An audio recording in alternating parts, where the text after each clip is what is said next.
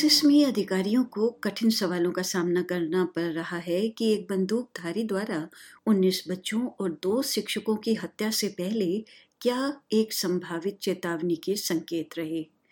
बंदूक नियंत्रण के बारे में अमेरिकी राजनेताओं के विचार जाँच के दायरे में हैं और दुनिया देख रही है कि इस दुखद त्रादसी को देखते हुए आगे क्या कदम उठाने हैं।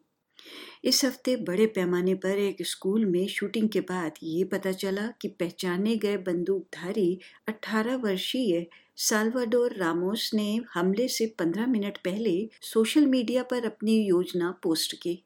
उन्होंने अपनी दादी को गोली मारने के बारे में एक संदेश भी लिखा और एक अन्य ने इसकी पुष्टि की। दादी बच गई और उसने पुलिस को फ़ोन किया। लेकिन इधर रामोस ने युवाल्डी में रॉब एलिमेंट्री स्कूल के पास अपनी कार दुर्घटनाग्रस्त की और पिछले दरवाजे से स्कूल में प्रवेश किया। अधिकारियों का कहना है कि अपराधी का कोई आधिकारिक इतिहास या मानसिक स्वास्थ्य के मुद्दों का रिकॉर्ड नहीं था और फेसबुक की मूल कंपनी मेटा का कहना है कि शूटिंग के बाद निजी संदेशों की खोज की गई थी। कनिटकट के सैंडी हुक प्राथमिक विद्यालय में 20 बच्चों और 6 शिक्षकों की हत्या के 10 साल बाद इन हत्याओं ने दुनिया को झकझोर कर रख दिया है। उस स्कूल की शूटिंग के पीड़ितों के परिवारों ने नवीनतम बंदूक हिंसा के बारे में बात की है। 2012 के कनिटकट हमले में पिता मार्क बार्डन ने अपने बेटे डैनियल को खो दिया था और गन वायलेंस की रोकथाम के लिए वो वर्षों से जुटे रहे हैं And when we train students how to recognize those warning signs and take those next steps to connect that individual to help, we have prevented many school shootings that way. We have intervened on countless suicides that way. So it's it's just um, it's so frustrating that we know we have these measures. Texas में खासे नाटकीय दृश्य थे जब एक Democrat ने governor Greg Ebert से बंदूक हिंसा के बारे में गुस्सा जताते हुए एक प्रेस कॉन्फ्रेंस को बाधित किया बेटा और रुक ने श्री एबर्ट से आग्रह किया कि वे कार्यवाही करें न कि अमेरिका में एक और शूटिंग को स्वीकार कर लें And I am going to do something, and I'm not alone. The people of Texas are with us. The majority of the people of Texas are with us.